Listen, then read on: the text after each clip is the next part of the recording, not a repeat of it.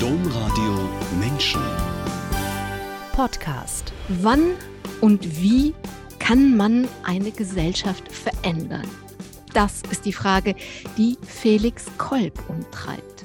Theoretisch hat der Politikwissenschaftler sich in seiner Dissertation in den USA mit der Frage beschäftigt. Praktisch sucht Felix Kolb seither nach Wegen, die Theorie Wirklichkeit werden zu lassen. Zum Beispiel im Vorstand von Campact, einer politischen Bürgerbewegung mit mehr als 2 Millionen Mitgliedern. Warum Felix Kolb schon als Jugendlicher gemerkt hat, dass die Welt voller Ungerechtigkeiten ist, welche Erfahrungen er im Naturschutz und in der Anti-AKW-Bewegung gemacht hat, wie er in den USA die Kraft von Kampagnen entdeckte und wie er heute auch als Vater sein Engagement lebt. Darüber wollen wir heute sprechen. Deswegen herzlich willkommen, Felix Kolb. Ja, vielen Dank für die Einladung. Ich freue mich. Es ist Samstagmittag. Wir nehmen diese Sendung online auf. Wo treffe ich Sie denn an? Ja, in meiner Küche in Bremen. Das war jetzt gerade der Ort, wo am meisten Ruhe ist und die Internetverbindung stabil ist. Sozusagen ganz pragmatisch gewählt. Herzlich willkommen alle, die diese Sendung eingeschaltet oder sich diesen Podcast heruntergeladen haben. Mein Name ist Angela Krumpen. Felix Kolb. Sie sind im Vorstand von Campact. Das ist, Zitat, ein deutscher Verein, der Online-Kampagnen organisiert, schreibt Wikipedia. Campact schreibt über sich selbst, eine Bürgerbewegung, mit der über 2 Millionen Menschen für progressive Politik streiten. Ein Verein mit quasi über 2 Millionen Mitgliedern. Also da müssen wir direkt mal 2 Fragen klären. Was ist das für ein Verein und was hat es mit dieser progressiven Politik auf sich? Ja, wir sind ein Verein, der glaubt oder auf der Prämisse aufbaut, dass in der Demokratie ganz einfache Bürgerinnen und Bürger Politik gestalten und verändern können, wenn sie nicht alleine am Küchentisch sitzen und sich aufregen über Dinge, sondern wenn sie sich mit anderen Menschen zusammenschließen und ihren Unmut, ihren Wunsch nach Veränderung ja öffentlich kundtun. Und was wir unseren Unterstützerinnen und Mitgliedern anbieten, sind Wege, die sehr einfach sind. Also bei uns, um bei uns mitzumachen, muss man nicht jede Woche zu Gruppentreffen gehen oder muss nicht auch gleich auf eine Demonstration gehen, sondern unser Angebot ist es erstmal zu sagen, wir starten Online-Appelle zu aktuellen Themen, zu Themen, wo wir wissen, dass unsere Unterstützerinnen den Eindruck haben, da läuft was falsch. Und dann laden wir quasi per E-Mail ein, diesen Appell zu unterschreiben, zu unterstützen. Und da wir eine recht große Gemeinschaft sind, beteiligen sich dann halt 100, 200, 300.000 Menschen an diesen Online-Appellen und senden erstmal ein Signal an die Politik, hier gibt es viele Menschen, die sind unzufrieden. Weil natürlich aber Online-Appelle ausgesessen werden können, ist das für uns immer erst der Anfang unserer Aktivitäten. Das heißt, wir haben diese Unterschriften, dann suchen wir das Gespräch mit den betroffenen Politikerinnen, ob das jetzt Abgeordnete sind oder Minister, Ministerinnen, und sagen, hey, wir haben hier Unterschriften, wir haben ein Anliegen, wo wir stellvertretend für hunderttausende Bürgerinnen sprechen. Wir würden gerne mit ihnen ins Gespräch kommen, Unterschriften übergeben. Und ganz selten reicht dann so ein Gespräch auch schon, um irgendwie, sag ich mal, Einsicht zu generieren, zu überzeugen, oft aber auch nicht. Und dann geht es weiter bei uns. Dann machen wir Demonstrationen, Aktionstage, laden dazu ein, vielleicht auch dann mal direkt Politikerinnen anzurufen, mit denen ins Gespräch zu gehen und vieles mehr. Also im Grunde geht es um dieses, wenn einer alleine träumt, dann bleibt es nur ein Traum. Wenn viele gemeinsam träumen, dann ist es der Beginn einer neuen Wirklichkeit sein. Also Sie suchen nach Online-Strategien, um möglichst viele Menschen zu vernetzen und etwas zum Ausdruck zu bringen. Genau, was uns wichtig ist, dass viele Menschen denken, ja, um was zu verändern, muss man irgendwie ein Martin Luther King oder ein Gandhi sein. Also denken, oder eine Greta Thunberg, die natürlich großartig ist, aber nicht jeder von uns ist eine Greta Thunberg. Und das ist auch total in Ordnung, sondern dass jeder und jede von uns, wie gesagt, zusammen mit vielen anderen auch sich engagieren kann, auch was verändern kann. Das ist unsere Botschaft. Man braucht nicht eine charismatische Führungsfigur zu sein, um die Welt besser zu machen. Jeder von uns kann das. wenn, wie gesagt, man das nicht alleine macht, sondern wenn man sich zusammenschließt mit vielen anderen Menschen, die denselben Wunsch haben. Und das ist das, was wir seit jetzt über 15 Jahren irgendwie leben und wo ich denke, wir auch hin und wieder schon über zeigen, beweisen ist ein blödes Wort, aber zeigen konnten, dass es auch in der Tat klappt. Ein Beispiel? Ja, ein Beispiel, das ist ein bisschen her, aber eins unserer ersten großen Erfolge, das war der Verbot des Anbaus von genetisch modifizierten Mais der Sorte von Monsanto 810, wo wir damals noch mit relativ wenig Leuten, aber sehr engagiert, die damalige Landwirtschaftsministerin Ilse Aigner adressiert haben, Aktionen bei ihrem Wahlkreis gemacht haben, Unterschriften gesammelt haben und sie dann schließlich dazu gebracht haben, ein Anbauverbot auszusprechen. Und das war so ein Beispiel. Es gibt viele andere, wir haben dann später auch engagiert. Ich würde gerne kurz bei dem Beispiel bleiben, weil da kommen zwei Dinge zusammen. Denn wenn man so Online-Aktionen macht, überhaupt Unterschriften sammeln, dann kommt ja schnell der Vorwurf, wenn da irgendeiner, wenn es um München geht, aus Hamburg unterschreibt, ja, so what? Was hat denn der damit zu tun? Das ist ja so ein Gratismut, dass man das einfach macht. Aber gerade bei Ilse Aichinger haben Sie erlebt, dass das anders war. Vielleicht erzählen Sie das, denn die hatte auch gedacht, wenn sie sich dann trifft mit den Unterstützerinnen, dann sind es irgendwelche junge Aktivisten. Aber es hat nichts mit ihrem Wahlkreis zu tun. Genau, also lass mich auch nochmal eine Sache korrigieren, weil wenn die sagen, wir sind eine Online-Organisation, dann kann das verstanden werden als alles, was wir machen, findet online statt. Ja. Und so ist es nicht. Also es ist so, dass zwar diese Appelle natürlich online stattfinden und es ist auch richtig, dass wir zu allen Aktivitäten unsere Unterstützerinnen elektronisch einladen, also per Social Media oder per E-Mail, aber wir laden die auch zu Aktivitäten ein, die, sage ich mal, die auf der Straße oder auf dem Marktplatz stattfinden. Und jetzt ein Beispiel, Ilse Aigner war bayerische Landtagswahl und Frau Aigner ist durch Bayern gereist und wir haben uns halt geguckt, wo tritt sie überall auf. Und in jedem dieser Orte, viele ländliche Orte, haben wir dann die Unterstützerin, die wir da vor Ort haben, eingeladen, haben eine E-Mail geschickt und gesagt, hier, liebe Frau XY, übermorgen kommt Frau Aigner zum Marktplatz, kommen Sie doch auch hin, malen Sie ein Schild, warum Sie gegen Genmais sind und machen Sie sichtbar, dass Sie gegen Gentechnik sind in der Landwirtschaft. Und genau, bei einem dieser Auftritte, das war dann in Ihrem Heimatwahlkreis auch noch, es war dann nach der Jahreswende so eine große quasi Neujahrsempfang, hatten wir es dann wirklich geschafft, mehrere hundert Menschen zu mobilisieren und Frau Aigner war dann so, jetzt sind sie ja alle da, aber wer von Ihnen ist denn überhaupt aus meinem Wahlkreis? Und dann gingen irgendwie die Hände hoch von ziemlich allen.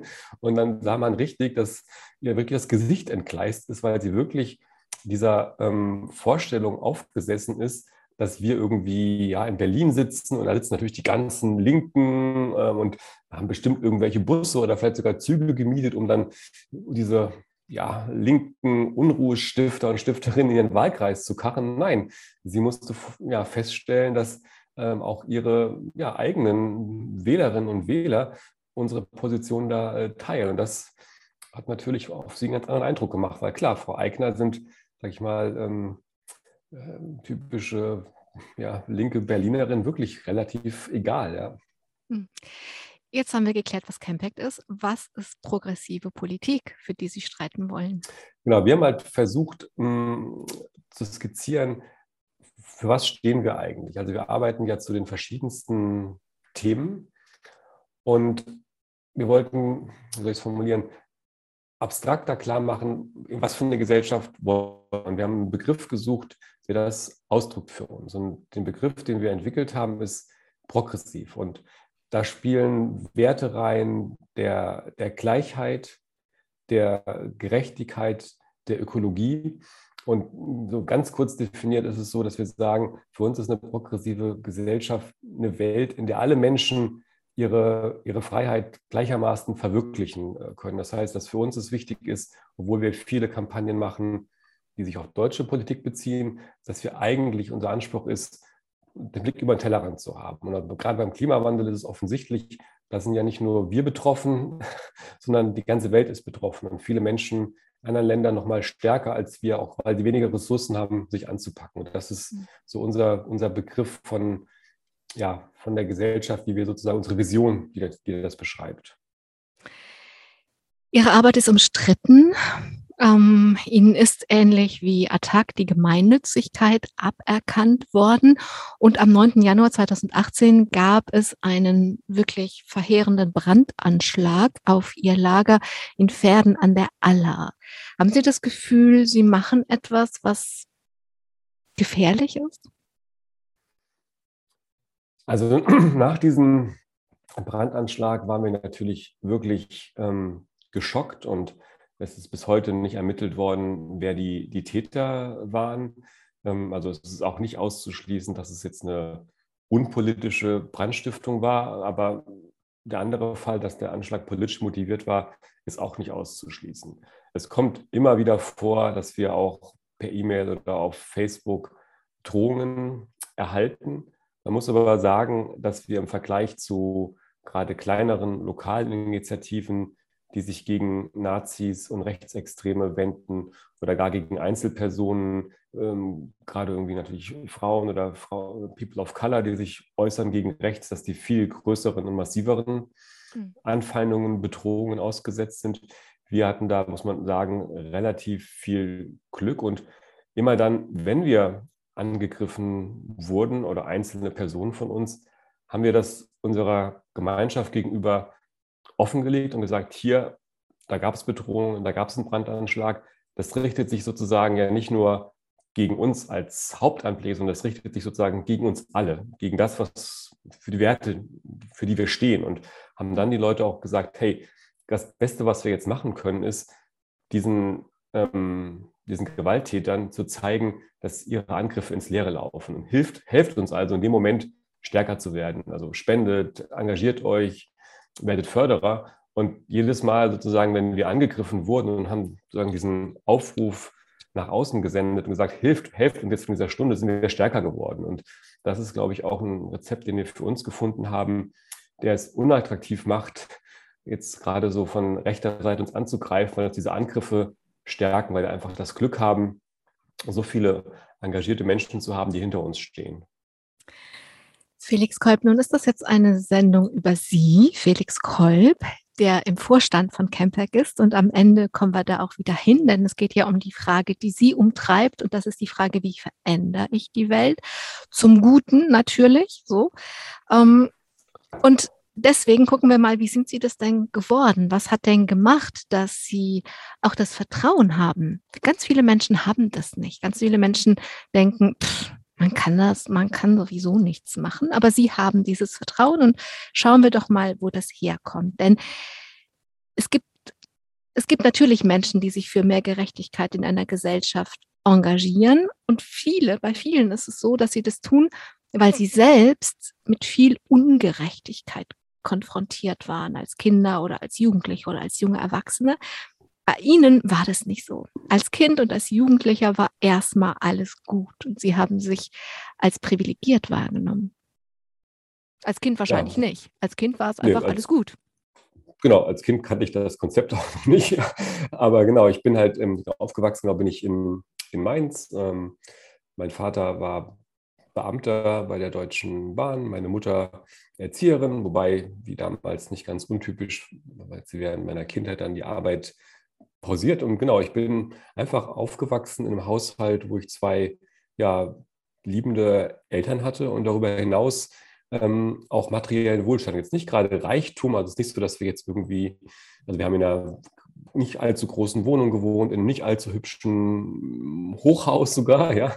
Aber nichtsdestotrotz, es war immer klar, Geld ist genug da muss man sich gar keine Sorgen machen. Solange meine Wünsche nicht unvernünftig waren, war immer alles möglich. Also wir sind in Urlaub gefahren, wir sind toll essen gegangen, ich habe Spielzeug ohne Ende gehabt und musste nie irgendwie das Gefühl haben von, mich erwartet irgendwas später in meinem Leben, wovor ich Angst haben muss. Also ich bin wirklich extrem angstfrei aufgewachsen und mit dem Gefühl von, mir kann nichts passieren, mir geht's gut und meine Eltern sind einfach da für mich. Und das war natürlich eine total tolle Situation und Klingt so richtig rosig, war es aber auch, das ist nie nur rosig. Sie haben zum Beispiel eine starke Legasthenie und mussten sich damit auseinandersetzen. Das kann ein Kind ganz schön durchschütteln. Ja, das stimmt. Also am ersten Tag Grundschule kam ich zu Hause und habe gesagt, Mama, ich möchte da nicht mehr hingehen. Und meine Mutter so, ja, da musst du aber hingehen. Ich so, wie, ich muss da hingehen? Und ja, und ich habe mich in der ersten Klasse wirklich extrem schwer getan mit dem Lesen und Schreiben. Ich habe einfach da nicht den Zugang gefunden, hätte die erste Klasse beinahe wiederholen müssen und war dann auch so ein bisschen das Sorgenkind in meiner Familie. Also mein Großvater war Oberstudienrat und hat dann auch versucht, mit mir dann Lesen und Schreiben zu üben, was dann dazu führte, dass ich in Wutanfällen auf dem Boden lag, und das war echt schwierig, und ich hatte dann auch über viele Jahre immer Fünfer, Sechser in Diktaten und hatte nicht so das Gefühl, dass ich jetzt so der Überflieger bin, überhaupt nicht. Und gleichzeitig hatte ich das Glück, dass meine Eltern dann gesagt haben, okay, wir können da was tun, und ich habe dann Förderunterricht bekommen und habe die Legasthenie dann relativ, also gut in den Griff bekommen. Es kommt immer vor, dass ich, wenn ich Texte schreibe, mal hier ein Komma vergesse oder einen Buchstabendreher mache, aber im Kern, ja, habe ich sozusagen diese Krankheit, diese Leserechtschreibschwäche überwunden. Deswegen frage ich danach, denn Sie sind ja mit dieser Erfahrung nicht zurückgeblieben. Ich finde da keinen Zugang zu, sondern Sie haben auch, also Sie hatten einerseits ein sehr schönes Umfeld, aber wo es eine echte Schwierigkeit war, haben Sie erfahren, naja, da muss man halt gucken, wie man da rauskommt. Das heißt, Sie haben diese Grunderfahrung mitgenommen, auch wenn es schwer wird, kann man sich da rausstrampeln. Kann man etwas verändern? Also, ich habe das natürlich trotzdem irgendwie nicht, also hinzugehen, ich habe das immer nicht so toll gefunden. Mir hat auch der Sinn sich damals als Kind nicht so ganz erschlossen, aber ja, am Ende war das natürlich eine tolle Erfahrung zu merken, es wird besser, es ändert sich was, auch wenn es Jahre gedauert hat. Ja, es war jetzt nicht so 5-mal hingegangen und dann alles gut, sondern es ging über Jahre. Aber wenn man wirklich was verändern will, braucht man ja auch einen langen Mut. Felix Kolb, Sie sind erst auf die Realschule gegangen und dann zur Oberstufe aufs Gymnasium gewechselt. Und dann haben Sie gesagt, dann ging es los, dann hat sich bei Ihnen viel verändert. Sie haben dann Schülerzeitung zum Beispiel gemacht, was ja ein Statement ist, wenn man eine schwere Legasthenie hat. Eine Sache haben Sie erzählt, auf die würde ich gern kurz kommen, denn schwer beeindruckt hat Sie damals der Film Der Club der toten Dichter. Das ist ein engagierter Lehrer, der seinen Schülern mit Gedichten kommt. Was war, dass es Ihnen so hängen geblieben ist?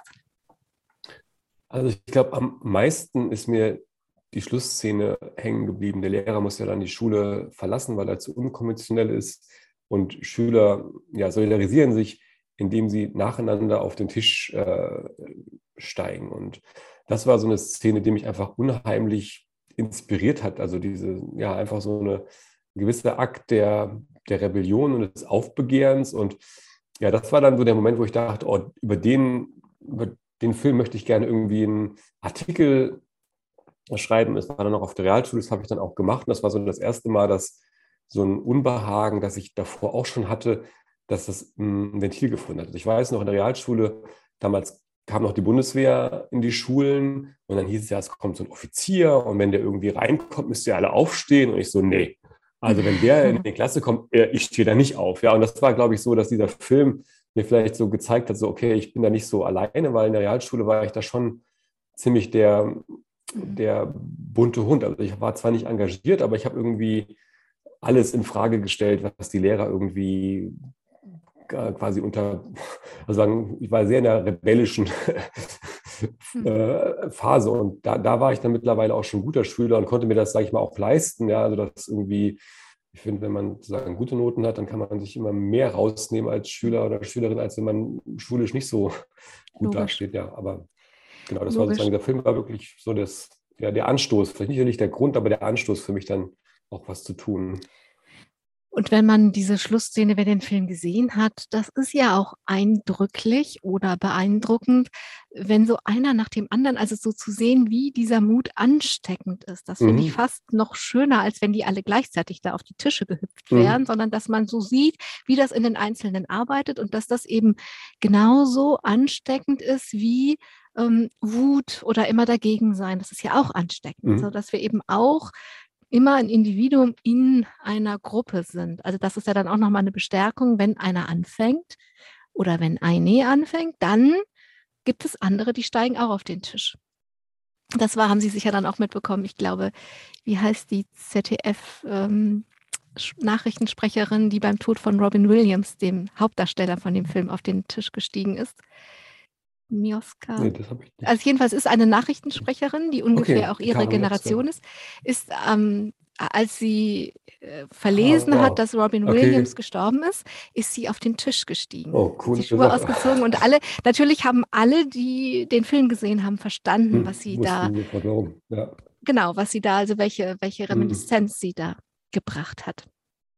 Also in die Oberstufenzeit fällt ihre Politisierung. Das können wir jetzt alles so nicht alles ansprechen, aber vielleicht ein Satz dazu, das ist die Zeit des ersten Irakkrieges. Es gab damals Demonstrationen, jetzt hätten man ja denken können, freut sie, Menschen sagen, sie wollen das nicht, aber sie fanden das scheinheilig.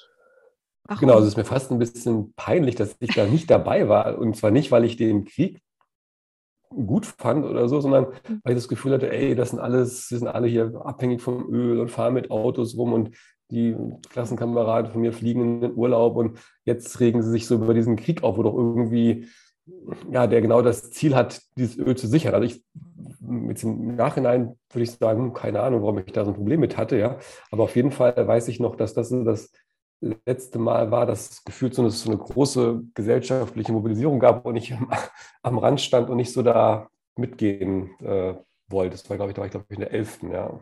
Aber es ist ja ein sehr weiter Blick, den Sie da haben. Also die eigene Verstrickung und ein hoher Anspruch im Übrigen, also die eigene Verstrickung zu sehen. Wie viele von denen haben das denn verstanden, dass sie durch unsere Art, den Verkehr zu bewältigen, also diese große Abhängigkeit vom Erdöl, dass deswegen dieser Krieg stattfindet, da muss man ja schon ziemlich weit blicken und viel, viel auf einmal zusammenpuzzeln, damit man das sehen kann. Und den Anspruch zu haben, wer demonstriert, soll bitteschön auch selber in sich integer sein. Sonst kann das auch sein lassen.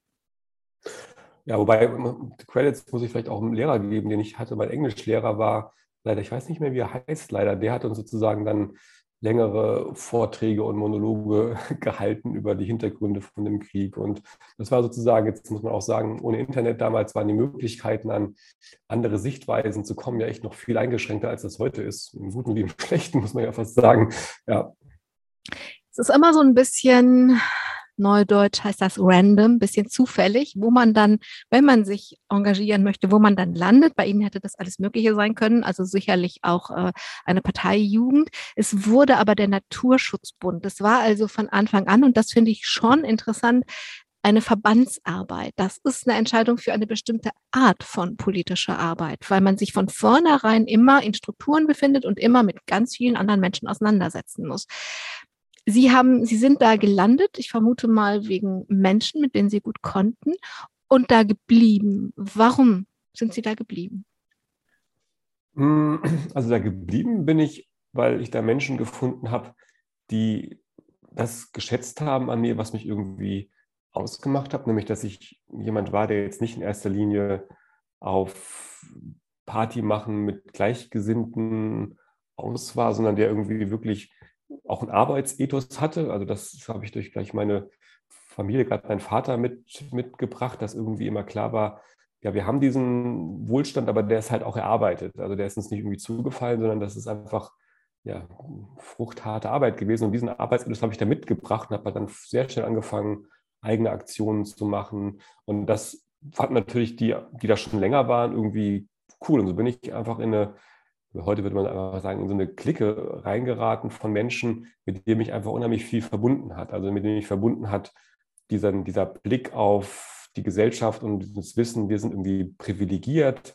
Gleichzeitig alles auch dann Menschen, die auch die Erfahrung gemacht haben, wenn sie sich engagieren, können sie Dinge bewegen. Also die, glaube ich, eine Selbstwirksamkeit erlebt haben. Und wir haben uns gegenseitig da auch dann natürlich angestachelt und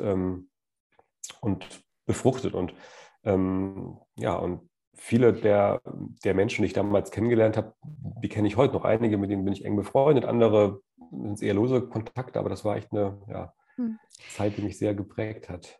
Da haben Sie ein Wort gebraucht, das ist auch in manchen pädagogischen Kreisen wird es oft gebraucht, Selbstwirksamkeit ist ein bisschen sperrig, meint aber ja, ich tue etwas und ich kann merken, dass wenn ich etwas tue, dass das einen Unterschied macht. So. Und vielleicht erzählen Sie eine Aktion, bei der man das einfach dann wirklich auch tatsächlich merken kann. Und dann, Sie haben nämlich in der Fußgängerzone Müll abladen lassen.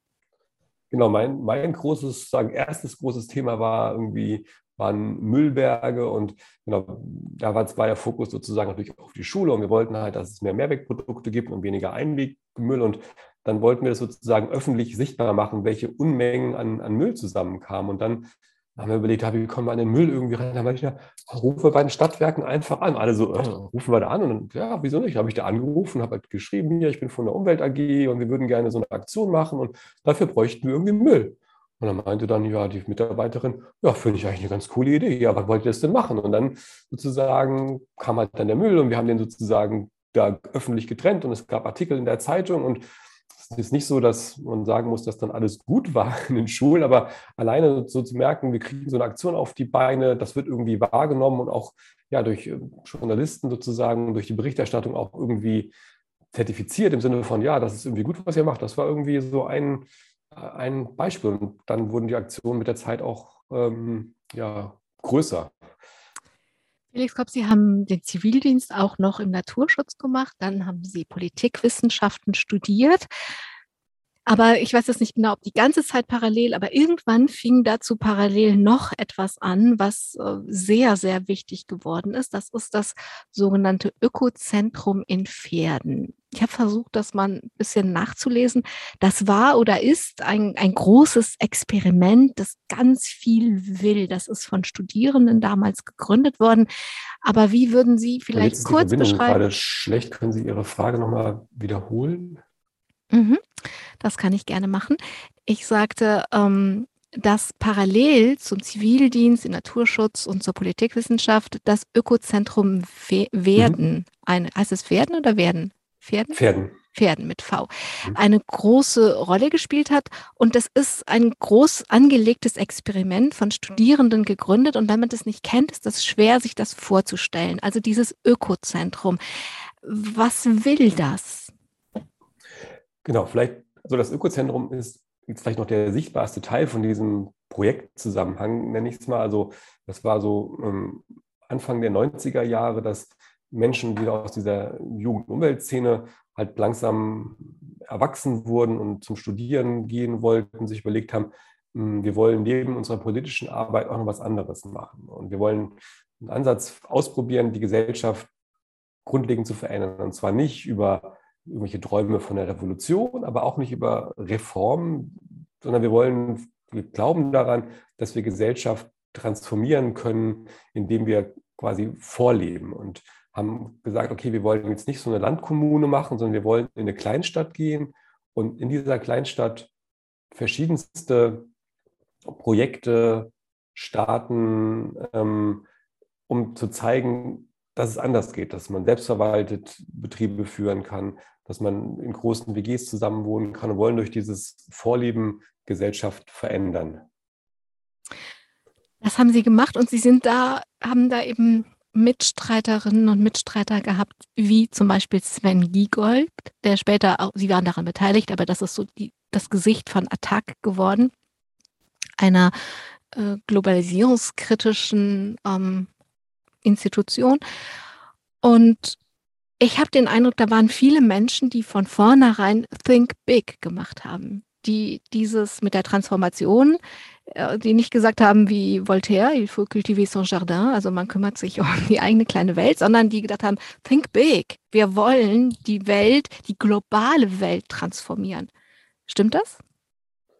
Ja, also ich glaube, dass man weiß nicht, ob das Selbstbewusstsein immer gesund war, aber auf jeden Fall wir alle als Community sozusagen wirklich so die Erfahrung gemacht haben, alles, was wir irgendwie versucht haben, hat immer mehr oder weniger geklappt. Und mit dieser Einstellung sind wir auch an dieses Verden-Projekt rangegangen. Und das, wie soll ich das formulieren? Natürlich hat das dann auch bei uns, glaube ich, war da auch eine gewisse Naivität dabei. Also eine Mischung, glaube ich, aus Selbstbewusstsein und einer jugendlichen Naivität. Und dieses anders Leben ist für mich, hat sich also gezeigt, dass da halt dann echt viel Energie natürlich reinfließt. Wenn man mit Leuten eng zusammenlebt, zusammenarbeiten, geht unheimlich viel Energie in Konflikte, in Kommunikation. Und irgendwann ich dann den Eindruck hatte, ich komme zu wenig zu dem Politischen, also zu dem nach außen politisch Kampagnenmäßigen, und habe dann für mich die Schwerpunkte auch geändert. Eines Ihrer Vorbilder ist auch Think Big, ist auch ein großer Mensch, das war Gandhi, und Gewaltfreiheit war Ihnen in Ihren politischen Aktionen wichtig. Und da möchte ich hinaus auf eine besonders große Aktion. 72 Stunden lang haben Sie die Castor-Transporte aufgehalten, und es ist friedlich geblieben. So friedlich, dass das die Bilder waren, die diese Aktion bestimmt haben. Weil oft ist es ja so, dass es ganz überwiegend friedlich ist, aber am Rand Gewalt entsteht und dass dann trotzdem die Bilder sind, die alles andere überlagen.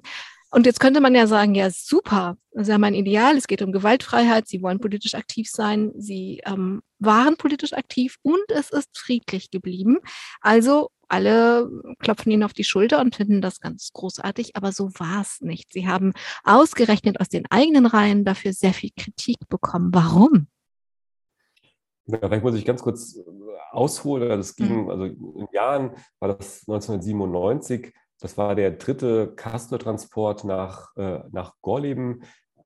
Zwei hatten schon stattgefunden und waren auch, sag ich mal, gab es große, erfolgreiche Proteste, die aber zunehmend, wie Sie es beschrieben haben, an den Rändern auch in, sag ich mal, gewalttätigere Aktionsformen umgeschlagen sind. Und wir als Initiative X-Tausendmal quer wollten ein Zeichen setzen, wollten deeskalieren und gleichzeitig zeigen, dass gewaltfreie Aktion wirkungsvoll ist, und haben dann in einem sehr klassischen Stil einen Aufruf gestartet, wo wir gesagt haben, wir kündigen an, wenn der nächste Castor-Transport kommt, werden wir uns gewaltfrei, aber entschlossen vor diesen Verladekran in Dannenberg setzen, wo diese Castor-Behälter immer von der Schiene auf den LKW umgeladen werden mussten für die letzten Kilometer nach Gorleben. Und haben dann andere dazu aufgerufen, auch diese Selbstverpflichtung zu unterzeichnen, um schon vor der Blockade eigentlich ein Signal zu senden. Und wir waren dann selber überwältigt davon, von dem Rücklauf, dass sich tausende Menschen selbstverpflichtet hatten und dann auch wirklich am Ende 7.000, 8.000, 9.000 Menschen da vor dem Verladekran irgendwie saßen. Und das war einfach für die Polizei eine riesen Herausforderung, mit teilweise Leute runtergetragen, daneben gesetzt, die sind dann wieder auf die Straße hochgelaufen, und das ging halt ja wirklich Stunden, tagelang so, und am Ende gab es dann übelste gewalttätige Polizeieinsätze, wo Wasserwerfer, Schlagstöcke, wo dann Plan, mit denen sich die Sitzblockiererinnen auch geschützt haben vor dem Wasser, der Wasserwerfer mit Messern zerschnitten wurden, und quasi wo dann wirklich ohne Rücksicht auf die körperliche Unversehrtheit der Protestierenden diese Blockade geräumt wurde. Und trotzdem war es so, dass die Bilder und die Message halt irgendwie klar war, da sind die friedlichen Blockiererinnen, die eintreten für das Leben, die gegen eine gefährliche Großtechnologie demonstrieren. Und da ist der Staat, der seine gesamte Macht, seinen gesamten Gewaltapparat, den er hat, gegen friedliche Protestiererinnen einsetzt. So, und wir irgendwie einerseits geschockt waren von dieser Gewalt der Polizei und gleichzeitig irgendwie auch absolut beeindruckt von dem, was wir da irgendwie geschafft haben, und von dem politischen Signal, das auch ausging von dieser Blockade. Das war auch dann für längere Zeit der letzte Transport nach Gorleben. Und trotzdem war es so, dass es dann Teile der Anti-AKW-Bewegung gab, eher aus dem linksautonomen Spektrum, die das falsch gefunden hatten, die Aktion fürchterlich fanden. Und was mir echt so ein bisschen dann den Boden weggezogen hat, weil ich wirklich, und das ging, glaube ich, anderen auch so, erstmal von mir zu reden, wirklich da über Monate unendlich viel Arbeit und Energie reingesteckt habe und danach echt in so ein Loch gefallen bin und gemerkt habe, mir fehlt irgendwie Antrieb, weiter viel Engagement zu machen. Ich war einfach frustriert und habe mich dann eine Zeit lang wirklich auch eher in die Uni geflüchtet und habe dann zwar ein bisschen was gemacht, ich war ja auch in diesem Netzwerk eingebunden, aber das war schon so ein Punkt, wo ich das erste Mal dann nicht mehr so war, selbstwirksam und es geht alles, ne, wo ich mich dann eher frustriert und ohnmächtig gefühlt habe. Felix Kolb, genau, Sie haben sich dann erstmal wieder der Theorie zugewandt, aber wenn ich Ihnen zuhöre, dann haben Sie da die Erfahrung gemacht, wenn es dann wirklich, also das mit der Gewaltfreiheit ist ja alles gut und schön, wollen wir auch alle, aber wenn es dann wirklich um Macht und Ohnmacht geht, dass eben viele oder zu viele Menschen, die sich mit Ihnen verbündet hatten, dann doch Gewalt rechtfertigen, um diese Übermacht zu brechen. Also dass Sie einfach an eine Grenze gestoßen sind. Ja, ich bin an eine Grenze gestoßen und es war auch,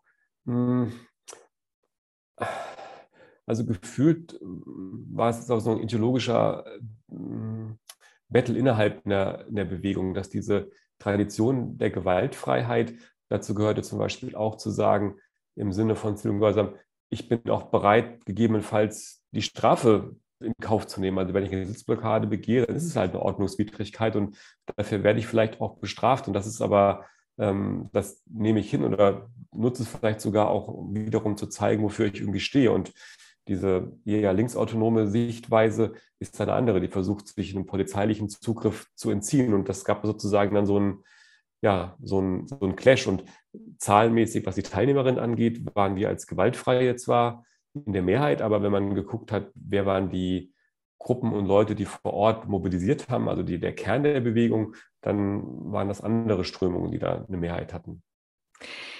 Sie haben sich erstmal zurückgezogen, haben sich auf Ihr Studium konzentriert und haben dann auch promoviert, Felix Kolb, und dafür sind Sie in die USA gegangen, also haben einfach auch nochmal einen Abstand zwischen sich und die Welt, in der Sie da groß geworden waren, gelegt. Diese Gelegenheit, in die USA zu gehen, das hat Sie sehr interessiert, das entstand auf einmal als Angebot an Sie und Sie haben die Gelegenheit beim Schopf ergriffen. Warum? Was hat Sie gereizt daran, Ihr Thema, wie kann ich Gesellschaft verändern, in einer Promotion in den USA weiterzudenken?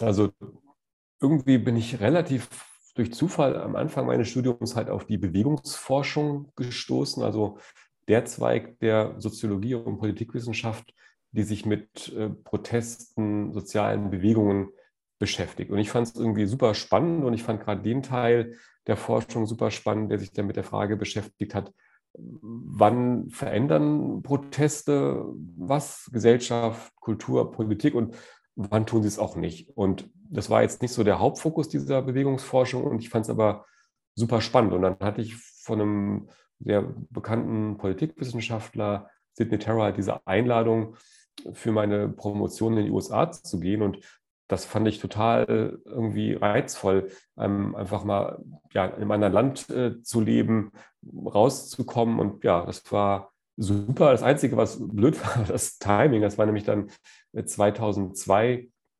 wo ich da war und das war die Zeit, wo dann der nächste Irakkrieg sich irgendwie abzeichnete und andererseits war das eine super tolle Zeit, wo ich echt viele Menschen kennengelernt habe, viel auch gelernt habe und gleichzeitig war das eine Zeit, die echt schwierig war. Ich kam natürlich dann in ein Land, wo ich halt politisch nicht vernetzt war, wo ich plötzlich halt nicht mehr selber Proteste organisiert habe, sondern wo ich plötzlich halt jemand war, der merkte, oh, okay, es gibt immer mehr Informationen, dass es Bush wirklich ernst meint mit dem Krieg und ich habe sehr, sehr viel gelesen und wo ich dann wirklich das Gegenteil von Selbstwirksamkeit erlebt habe, nämlich Hilflosigkeit. Also wo mir irgendwann klar war, dieser Krieg wird kommen und ich sehe das und sehe die Lügen und Märchen, die da verbreitet wurden von der Bush-Administration und kann nichts tun und fühle mich hilflos und da wirklich auch mit depressiven Verstimmungen gekämpft habe. Und ich weiß, dass es Tage gab, wo ich dann in meinem Büro saß und das Gefühl hatte, ich kann eigentlich gar nichts machen. Und dann gesagt, okay, ich dann gezwungen habe, irgendwie regelmäßig irgendwie Sport zu machen. Und ich manchmal erst eine Stunde spazieren gehen musste, bevor ich in der Lage war, überhaupt irgendwie an meine Doktorarbeit zu denken. So gesehen ist das eine Zeit, ja, an die ich irgendwie gern zurückdenke, aber die auch sehr anstrengend war.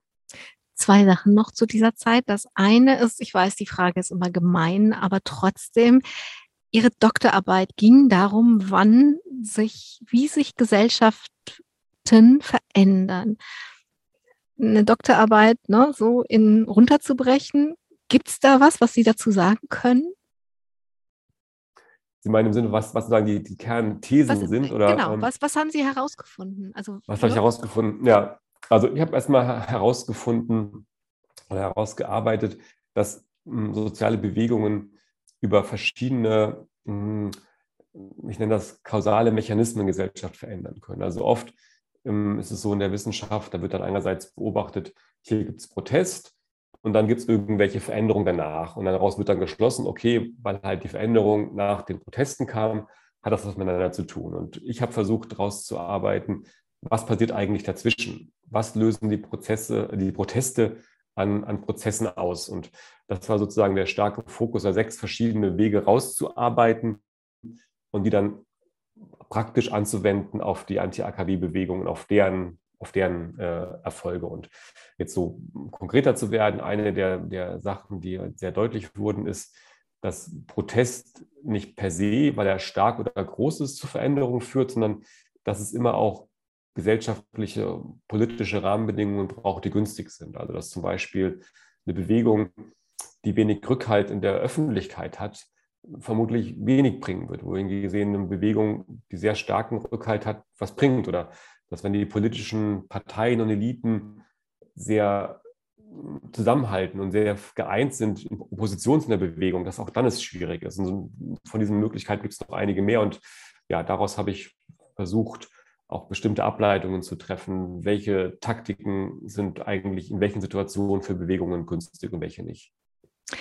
Das war das eine. Das andere ist, Sie haben in Ihrem Abgeschnittensein in den USA von Ihren normalen Verbindungen etwas Neues entdeckt. Sie haben nämlich das Campaigning entdeckt. Genau, nicht das Campaigning, sondern ich habe eigentlich die Idee für Campact entdeckt. Und zwar habe ich durch eine Kollegin quasi eine E-Mail weitergeleitet bekommen von einer Gruppe, die hieß Move On. Move On, ja. Und das war quasi unser Vorbild, also eine Organisation, die halt auch Online-Petitionen gemacht hat, die per E-Mail dann eingeladen hat zu Protesten. Und ich war sozusagen Teil der perfekten Zielgruppe, weil plötzlich habe ich Infos bekommen, nicht nur wie schlimm alles ist, sondern auch Angebote an Mahnwachen teilzunehmen, Briefe an Kongressabgeordnete zu schreiben und einfach eine Form von Aktivität, die auch für mich passt und ging. Und die Idee fand ich irgendwie einfach super und habe sie dann mit aus den USA zurückgebracht und ja, so ist dann Campact entstanden. Da kommen wir gleich sofort wieder zu, vielleicht ganz kurz einmal dazwischen sind Sie 2009 Vater geworden und ich sage das deswegen, weil das auch nochmal eine andere Balance dann geschaffen hat zu diesem radikalen 24 Stunden, 7 Tage die Woche Einsatz für eine bessere Welt und gegen Dinge wie Atomkraft oder Kriege oder Umweltzerstörung. Dieser Fokus auf Ihr Kind hat was gemacht? Ja, Sie haben es schon ein bisschen angeteasert. Der hat sozusagen nochmal in meinem Leben einerseits schon mal eine neue Verpflichtung geschaffen, aber gleichzeitig auch eine unheimliche Quelle von Energie und von Liebe. Und ich hatte ja ein bisschen erzählt, dass ich dieses Gefühl der Privilegierung hatte durch die Art und Weise, wie ich aufgewachsen bin. Und für mich ist daraus immer ein ganz starkes Gefühl von Verantwortung entstanden. Also dieses Gefühl war im Prinzip zu sagen, ich habe so ein Glück gehabt mit meinen Eltern, mit dem Land, mit meinen ökonomischen Bedingungen. Und gleichzeitig gibt es so viele Menschen, denen das nicht so geht. Und deshalb spüre ich eine Verpflichtung, mich zu engagieren. Und natürlich sind die Probleme so riesig, dass man nie fertig ist, nie am Ende ist, nie sagen kann, jetzt ist alles getan, jetzt kann ich mich zurücklehnen. Und dass ich ja einfach viel getrieben war und angetrieben war im Guten, aber manchmal auch im Schlechten sozusagen, mich da irgendwie ein wenig frei machen konnte. Und plötzlich zu merken, da ist ein Wesen auf der Welt, was irgendwie mich wirklich irgendwie braucht und was meine Aufmerksamkeit, ja meine Liebe, aber auch einfach eine frische Windel braucht, ganz egal, was auf der Welt passiert und wie viel Stress und Arbeit ich sonst habe, das hat mir irgendwie gut getan, weil es irgendwie ja, mich nochmal auf eine andere Weise darauf zurückgeworfen hat, was es auch heißt, Mensch zu sein. Und das irgendwie ja, dazu gehört, als Vater ja, sich um jemanden zu kümmern und auch ja, zu lieben. Es bringt Gegenwart mit sich. Gegenwart, ne? Also so ein Kind bringt einen ja in die unmittelbare Gegenwart, also auf jeden Fall, wenn es schreit und irgendwas braucht, aber auch Gegenwart, weil es einfach lacht und da ist und lebendig ist und die Welt nochmal, also die Welt entdeckt und man entdeckt die Welt nochmal durch die Augen der Kinder und gleichzeitig ja aber auch Zukunft. Und das ist dann diese Verantwortung. Also das Kind hat seine eigene Zukunft und wir haben die Verpflichtung, so empfinde ich das zumindest, dass sie eine gute Zukunft haben. So, also es bringt ganz viel Gegenwart und Zukunft.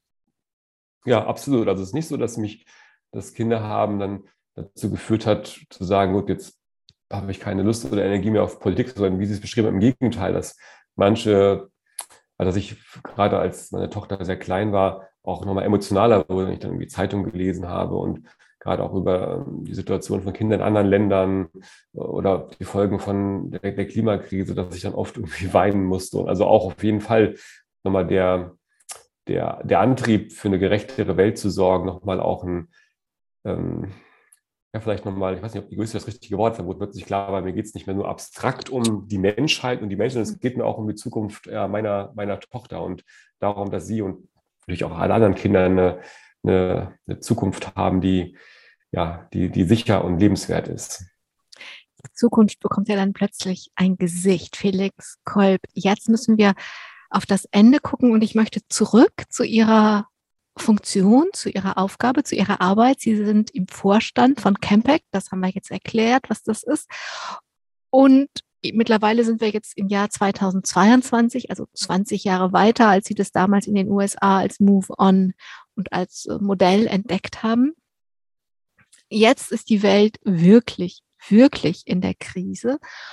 Und wenn Sie das Vertrauen haben, Gesellschaft kann sich ändern. Das ist jetzt eine große Frage, aber wem soll ich sie stellen, wenn nicht Ihnen, der es theoretisch und praktisch so anguckt? Was brauchen wir denn jetzt, damit es endlich aufhört und wir darüber reden, es aber nicht tun? Also was braucht es jetzt? Also gerade im aktuellen, also die Frage ist, ich werde sie nicht abschließend umfassend beantworten können, aber was mir gerade auffällt oder was ich ein bisschen eine Befürchtung ist, dass wir jetzt ja gerade im Bereich des Klimaschutzes eine Zeit hatten, wo wir eine Regierung hatten, die sehr offensichtlich nicht genug getan hat und unglaublich große Proteste letztendlich gegen das Nichtstun oder das Tun dieser Regierung.